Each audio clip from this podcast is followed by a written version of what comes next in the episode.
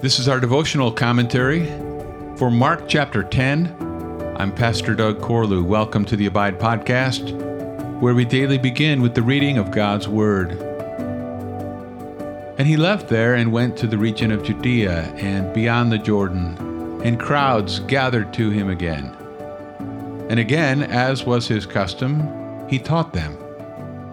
And Pharisees came up, and in order to test him, asked, is it lawful for a man to divorce his wife? He answered them, What did Moses command you? They said, Moses allowed a man to write a certificate of divorce and to send her away. And Jesus said to them, Because of your hardness of heart, he wrote you this commandment.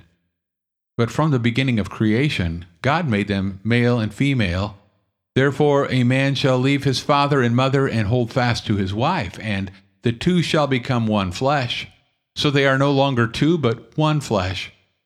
What therefore God has joined together, let not man separate. And in the house the disciples asked him again about this matter. And he said to them, Whoever divorces his wife and marries another commits adultery against her. And if she divorces her husband and marries another, she commits adultery. And they were bringing children to him that he might touch them, and the disciples rebuked them. But when Jesus saw it, he was indignant and said to them, Let the children come to me. Do not hinder them, for to such belongs the kingdom of God. Truly I say to you, whoever does not receive the kingdom of God like a child shall not enter it. And he took them in his arms and blessed them, laying his hands on them. As he was setting out on his journey, a man ran up and knelt before him and asked him, Good teacher, what must I do to inherit eternal life? And Jesus said to him, Why do you call me good? No one is good except God alone. You know the commandments do not murder, do not commit adultery, do not steal, do not bear false witness, do not defraud, honor your father and mother. And he said to him, Teacher, all these I have kept from my youth. And Jesus, looking at him, loved him and said to him, You lack one thing. Go, sell all that you have and give to the poor, and you will have treasure in heaven. And come follow me. Disheartened by the saying, he went away sorrowful, for he had great possessions. And Jesus looked around and said to his disciples, How difficult it will be for those who have wealth to enter the kingdom of God. And the disciples were amazed at his words. But Jesus said to them again, Children, how difficult it is to enter the kingdom of God. It is easier for a camel to go through the eye of a needle than for a rich person to enter the kingdom of God. And they were exceedingly astonished and said to him, Then who can be saved? Jesus looked at them and said, With man it is impossible, but not with God, for all things are possible with God. Peter said to him, See, we have left everything and followed you. Jesus said, Truly I say to you, there is no one who has left house or brothers or sisters, or mother or father or children or lands, for my sake and for the gospel, who will not receive a hundredfold now in this time houses and brothers and sisters and mothers and children and lands, with persecutions, and in the age to come eternal life. But many who are first will be last, and the last first. And they were on the road, going up to Jerusalem, and Jesus was walking ahead of them, and they were amazed. And those who followed were afraid. And taking the twelve again, he began to tell them what was to happen to him, saying, See, we are going up to Jerusalem, and the Son of Man will be delivered over to the chief priests and the scribes, and they will condemn him to death and deliver him over to the Gentiles. And they will mock him and spit on him and flog him and kill him. And after three days, he will rise. And James and John, the sons of Zebedee, came up to him and said to him, Teacher, we want you to do for us whatever we ask of you. And he said to them, What do you want me to do for you? And they said to him, Grant us to sit, one at your right hand and one at your left, in your glory. Jesus said to them, You do not know what you are asking. Are you able to drink the cup that I drink? Or to be baptized with the baptism with which I am baptized? And they said to him, We are able. And Jesus said to them, The cup that I drink, you will drink and with the baptism with which I am baptized, you will be baptized. But to sit at my right hand or at my left hand is not mine to grant, but it is for those for whom it has been prepared. And when the ten heard it, they began to be indignant at James and John. And Jesus called them to him and said to them, You know that those who are considered rulers of the Gentiles lord it over them and their great ones exercise authority over them. But it shall not be so among you.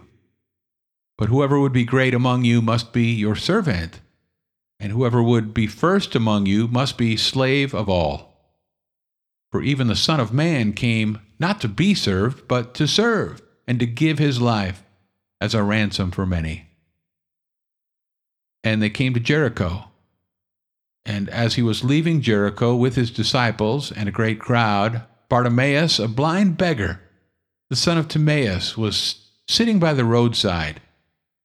And when he heard that it was Jesus of Nazareth, he began to cry out and say, Jesus, son of David, have mercy on me. And many rebuked him, telling him to be silent. But he cried out all the more, Son of David, have mercy on me. And Jesus stopped and said, Call him. And they called the blind man, saying to him, Take heart, get up. He's calling you. And throwing off his cloak, he sprang up and came to Jesus. And Jesus said to him, What do you want me to do for you? And the blind man said to him, Rabbi, let me recover my sight. And Jesus said to him, Go your way. Your faith has made you well. And immediately he recovered his sight and followed him on the way.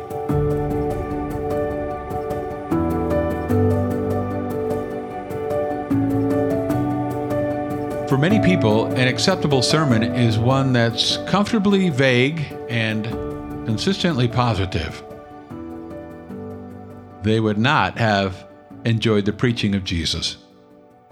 In Mark 10, discipleship gets personal as Jesus speaks to three fundamental and sensitive aspects of our lives marriage, children, and possessions. Jesus won't allow us to separate our faith from family life, social relationships, or money. First, Jesus calls his followers to be faithful in marriage. Verses 1 through 12. Few of us are not somehow touched by the agonizing consequences of divorce. So, when a question is raised about this subject, Jesus emphasizes God's original design. Marriage was to be a permanent, exclusive, and sacred bond between one man and one woman, joined together by God Himself. The two become one flesh, as symbolized and experienced in their sexual union. Second, Jesus calls us to be concerned about children. Verses 13 through 16. The world in which Jesus lived did not usually treat children with tenderness and affection. But Jesus broke with his culture by protecting the vulnerable and enjoying the little ones.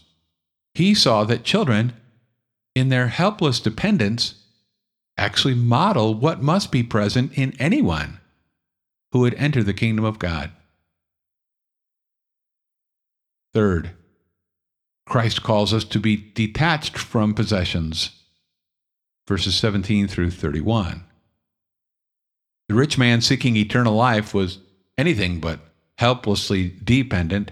He was a success story, a hard worker, now enjoying all the good things this life has to offer. The problem was not that he owned lots of stuff. The problem was that his stuff owned him. He was hoping Jesus would prescribe some good deed he could accomplish to earn his way to heaven. When Jesus told him to sell his stuff and give to the poor, he wanted him to see that money had become his God. Those who are trusting in their riches cannot enter the kingdom of heaven. Only faith in Christ can bring salvation. Every human effort will prove futile. Christ will fully accomplish the work of salvation by offering his life on the cross. For the third time, he speaks of it to his disciples. And again, their lack of spiritual insight is sadly evident. Instead of sympathizing, they express their self centered ambitions, still contrary to the example of Jesus, who came not to be served, but to serve and to give his life as a ransom for many verses 35 through 45. Blind Bartimaeus seems to understand the mission of Jesus better than the disciples. What he lacked in eyesight, he made up for in insight. Offering a true confession of faith, he humbly calls out for mercy, receives his vision, and follows Jesus as a transformed man on the road of discipleship. Verses 46 through 52. Thanks for listening to the Abide Podcast. For more information about Summit Church of Alta, go to summitefc.com. And I'll meet you again next time as we abide, living daily in the Word